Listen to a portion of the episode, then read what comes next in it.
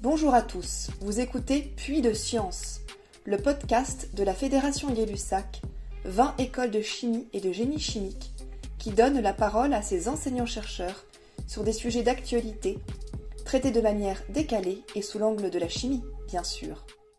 Bonjour à vous tous, auditeurs de Puits de Science. Vous écoutez le sixième épisode de notre série. Et nous parlons aujourd'hui du vaste et important sujet de l'impact des produits chimiques sur l'environnement et la santé.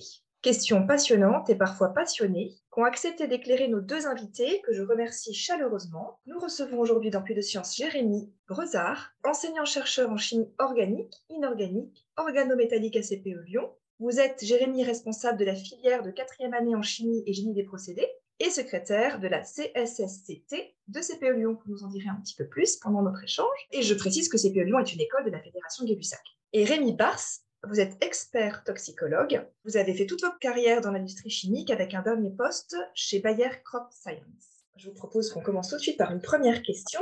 J'ai lu récemment dans un rapport de l'ANSES dont nous mettrons le lien en, en, dessous de ce podcast, que la production mondiale de produits chimiques devrait doubler d'ici 2030. Alors déjà, est-ce que ce chiffre vous paraît réaliste? Peut-être qu'on pourrait redéfinir aussi ce qu'est exactement un produit chimique. Et peut-être vous pourriez aussi nous éclairer sur le type d'utilisation. Jérémy, vous voulez commencer? Moi, je suis enseignant en chimie organique, ce qui fait qu'on manipule pas mal de produits chimiques, c'est très vaste comme définition, dans un laboratoire où on a des conditions particulières, on a bien sûr des équipements de protection collectifs et individuels, et petit à petit, on va dire, de l'obligation de respecter une réglementation, donc en ce moment c'est la réglementation REACH dont tout le monde a entendu parler, je pense, jusqu'à l'envie d'améliorer, d'aller vers une chimie un peu plus verte, essayer d'améliorer aussi les conditions de la chimie. Eh bien, je suis arrivé à m'occuper un peu de sécurité chimique et à essayer de mettre en place pour nos travaux pratiques des meilleures pratiques justement d'utilisation. Ça m'a permis de faire un petit article dans l'actualité chimique, qui est peut-être un journal que les auditeurs vont connaître. Et je vais préciser qu'on a une chaire de développement durable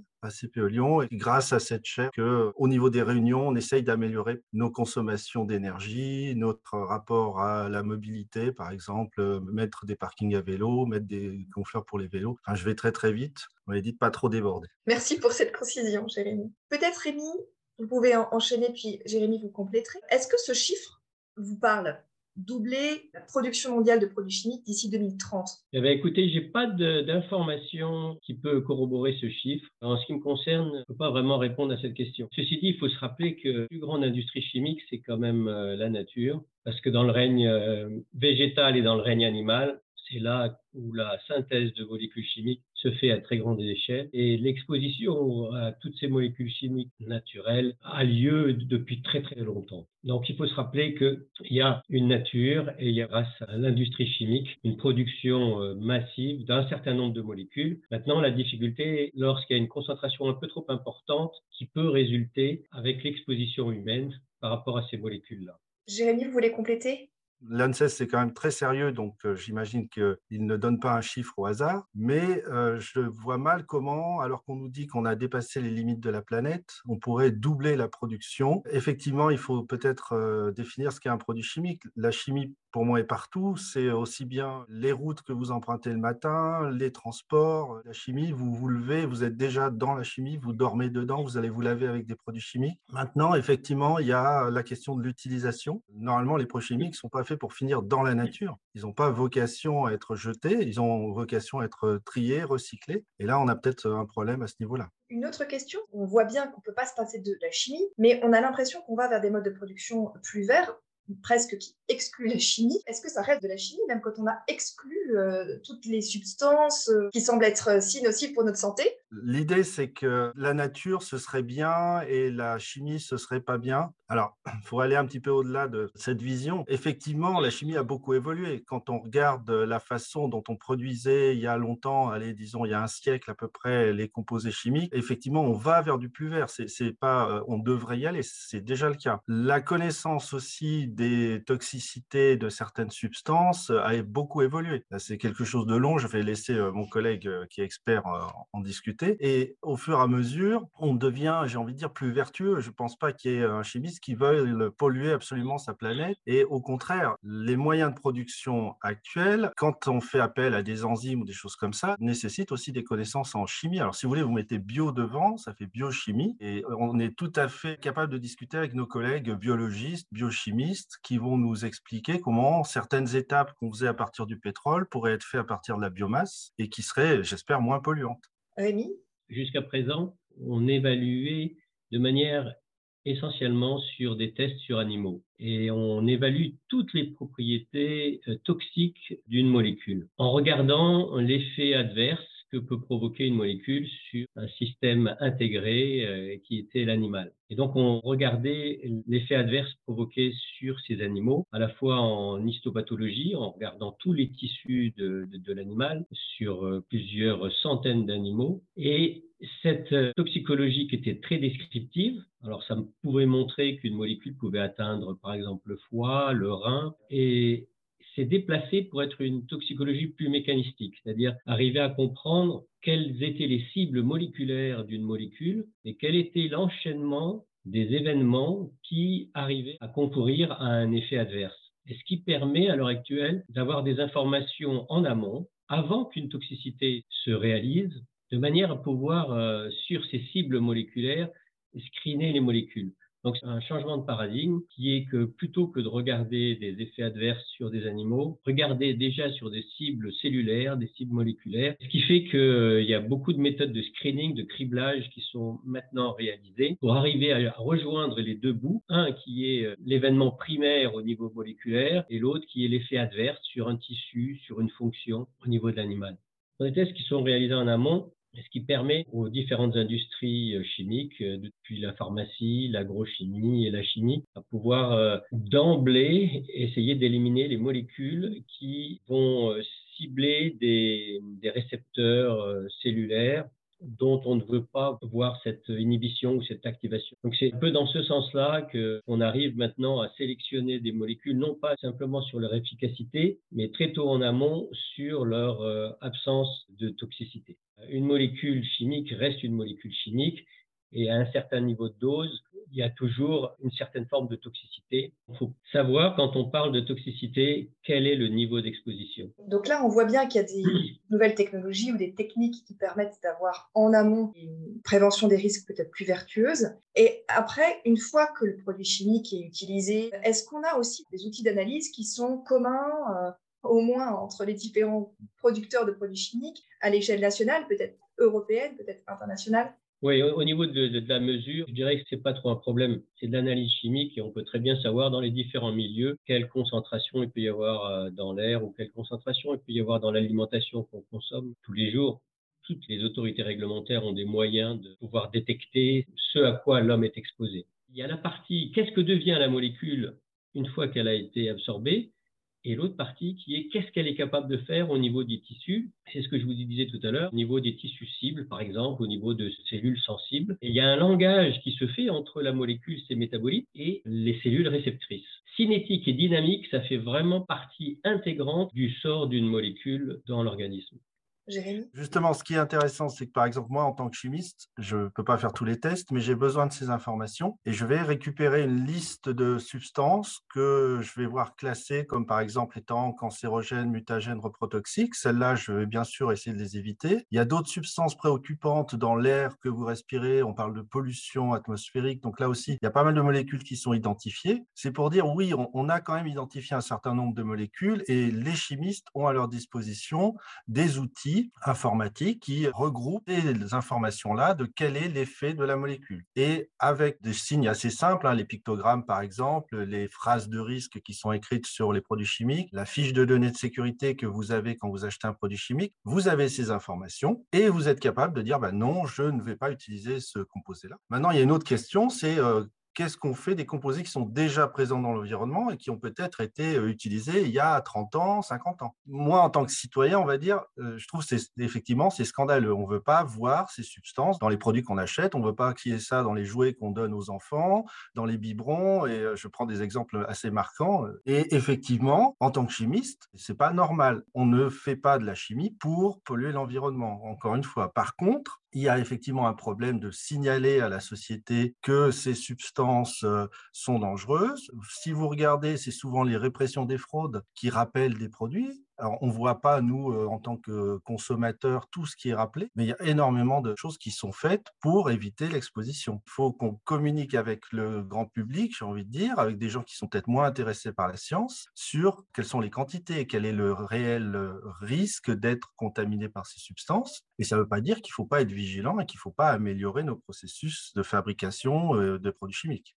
Rémi, aujourd'hui, on, a l'impression qu'il existe encore à l'intérieur des produits qu'on consomme au quotidien des substances chimiques qui sont nocives pour notre santé. Alors, pour revenir à, ce qu'on disait initialement, c'est-à-dire c'est le degré d'exposition qui est important. Le bisphénol A, oui, il a une certaine toxicité, mais comme n'importe quelle molécule chimique a une certaine toxicité. Maintenant, le problème, c'est quand on retrouve du bisphénol A dans énormément de différents produits. Et là, au bout d'un moment, on peut avoir une exposition qui devient euh, trop importante. Si on était uniquement en contact une fois de temps en temps au bisphénol A, ça ne serait pas vraiment un problème. Ce qu'il y a, c'est qu'au niveau de l'industrie chimique, le bisphénol A a eu une utilisation croissante dans énormément de différents produits, et ce qui fait qu'à un certain niveau, on peut avoir une exposition qui devient euh, problématique. Donc, euh, il faut toujours garder en tête le niveau d'exposition il faut arriver à faire la différence entre euh, danger et risque. Donc, c'est en diminuant l'utilisation de produits comme le bisphénol A dans toutes sortes de, produits de première nécessité qu'on peut faire décroître le risque de la molécule. Toute molécule a une certaine toxicité et que, en premier lieu, c'est le niveau d'exposition qu'il faut essayer de faire décroître. Jérémy, vous voulez compléter? Non, c'était très clair. Justement, c'était la transition vers votre prochaine question. voilà. Euh, donc du coup, est-ce qu'on peut aujourd'hui avoir des alternatives? Est-ce qu'aujourd'hui il y a vraiment un travail qui est fait dans l'industrie chimique pour innover? Oui, c'est complexe parce que euh, remplacer un produit chimique euh, qui correspond à un cahier des charges par un autre, n'est pas toujours évident. Le fait que certaines substances euh, sont reconnues comme ayant une certaine toxicité euh, doit être pris en charge par une réglementation et c'est la réglementation qui fixe les seuils. Après, on peut toujours faire évoluer la réglementation. On fait aussi évoluer les connaissances euh, en matière de toxicité et on va sans doute encore demain vous dire que euh, un composé qui est présent dans euh, votre quotidien a un effet sur le corps parce qu'on en apprend aussi sur le corps. Pour la question de est-ce que l'industrie chimique fait des efforts? Oui, puisque de toute façon, elle ne peut pas produire n'importe quoi. Le souci, c'est que nous avons délégué la production à d'autres pays des fois où on a peut-être un petit peu moins regardant sur la législation. Donc, quand on fait rentrer un objet qui est déjà préfabriqué dans un pays, on a moins de contrôle sur la façon dont elle a été fabriquée. Il y a aussi des questions, je veux dire, socio-économiques euh, qui, voilà, qui sont pas purement scientifiques. Donc, je peux pas répondre à cette question-là. Moi, je souhaite qu'il y ait un maximum d'industries en Europe parce que elles vont respecter la réglementation européenne.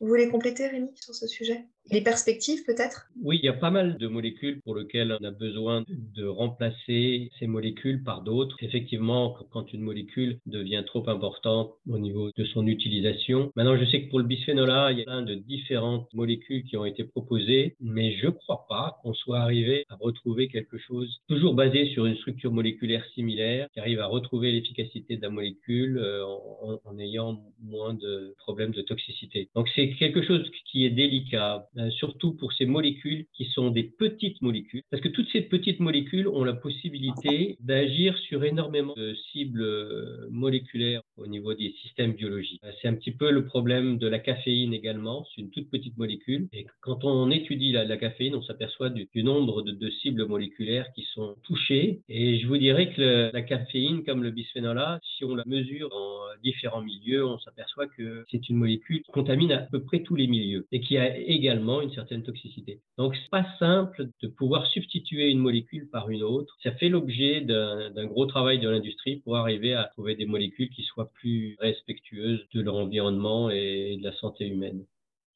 J'aimerais qu'on finisse notre échange, Jérémy, peut-être sur l'enseignement et la façon dont les élèves sont formés à ces enjeux. Vous êtes, je crois, responsable ou intervenant dans la chaire développement durable à CPE Lyon oui, pas responsable, mais euh, intervenant. En fait, c'est une chaire qui est ouverte à toutes les personnes intéressées. pas forcément que les enseignants et que les chimistes. Et effectivement, il y a une forte demande de la part de nos étudiants d'actes, j'ai envie de dire, concrets, parce qu'ils ont du mal à identifier ce qui, dans nos enseignements, est du développement durable. C'est d'ailleurs complexe pour nous de précisément le définir, même si on a les objectifs de développement durable. Et on a souvent des questions sur, mais pourquoi on n'a pas un cours spécifique sur le développement durable euh, D'accord, pourquoi pas, mais en fait, il y en a un peu partout. On en met un peu partout parce qu'on n'enseigne pas la même chose qu'il y a 20 ans, parce que les méthodes actuelles, c'est quand même fortement inspiré de, ce qu'on appelle la chimie verte. Et au niveau de, nos élèves, il y a aussi des gens qui sont volontaires pour ramasser les déchets sur le campus, pour euh, essayer d'inciter les autres. Ce qui est aussi euh, proposé aux élèves et bientôt au personnel de CPE, c'est de participer à la fresque du climat pour se rendre compte de son action personnelle euh, sur justement le climat de la planète. Il y a beaucoup de choses parce qu'il y a la biodiversité, il y a le changement climatique et du coup, nos élèves, effectivement, arrivent avec une perception de la chimie qui est assez négative. Mais ce qui est important, c'est qu'il y ait des jeunes qui ont envie de s'investir, qui est, euh, qui, est de l'intelligence, moi j'aime bien dire ça comme ça, qui viennent pour aider justement à trouver de nouvelles molécules, à trouver de nouvelles façons de faire des emballages biodégradables, c'est pas si facile par exemple, et qui euh, sont euh, des choses qui vont demander énormément de travail. Ça c'est la partie recherche, si vous voulez, recherche enseignement, il y a beaucoup de travail. Enfin, si je devais faire passer un message, d'abord c'est limiter la consommation, après c'est trier, récupérer, et puis ensuite c'est la recherche même s'il faut beaucoup investir dans la recherche et si c'est le futur, il faut que tout le monde participe à son degré à lui. Merci Jérémy. Rémi, vous voulez conclure? Peut-être un dernier mot sur ce sujet? Je vais peut-être repartir au tout début de notre conversation où Jérémy disait que, entre guillemets, on baigne dans la chimie et il faut se rendre compte que nous-mêmes, nous ne sommes qu'un agrégat de, de molécules chimiques, que tout est chimie c'est la nature qui est la plus grosse industrie chimique. Elle est capable de synthétiser énormément de molécules et avec des structures moléculaires très diverses. Ce que fait l'homme euh, au niveau de la synthèse chimique, c'est simplement essayer de copier, parfois d'améliorer des structures qui ont déjà été inventées par la nature. Il est très rare que l'homme invente des structures qui soient complètement différentes de ce que la nature a déjà mis sur pied. Dans cette conception chimie verte et chimie non verte, il faut se rappeler que l'industrie fait beaucoup d'efforts à l'heure actuelle pour trier ces molécules en amont, essayer d'avoir des, molécules très tôt qui aient un pouvoir efficace, aussi bien au niveau de la santé humaine avec l'industrie pharmaceutique que chimie, agrochimie ou différents types de chimie. On a des moyens à l'heure actuelle de faire en sorte que des molécules plus respectueuses de la santé humaine et de l'environnement soient développées et d'arrêter le développement de molécules qui soient plus problématiques. Mais n'oublions pas que les bases de la chimie sont les mêmes. C'est le niveau d'exposition qui est important et qui va déclencher la toxicité ou non. Merci beaucoup à tous les deux d'avoir accepté de répondre à ce sujet, qui est un vaste sujet. On voit bien qu'il y a la confiance entre les problématiques industrielles, économiques, réglementaires, d'éducation, de responsabilité de chacun. Je pense qu'en assez peu de temps, on a pu euh, éclairer et donner des explications euh, vraiment très claires sur les processus en amont et puis les effets possibles et puis la responsabilité de chacun aussi euh, dans son information et sa consommation. Merci beaucoup à tous les deux pour cet échange. Merci pour l'invitation. Merci. Merci, Merci, Isabelle. Merci d'avoir écouté notre podcast. Suivez la Fédération Gay-Lussac sur les réseaux sociaux et retrouvez tous nos podcasts sur YouTube et sur les plateformes d'écoute. À bientôt!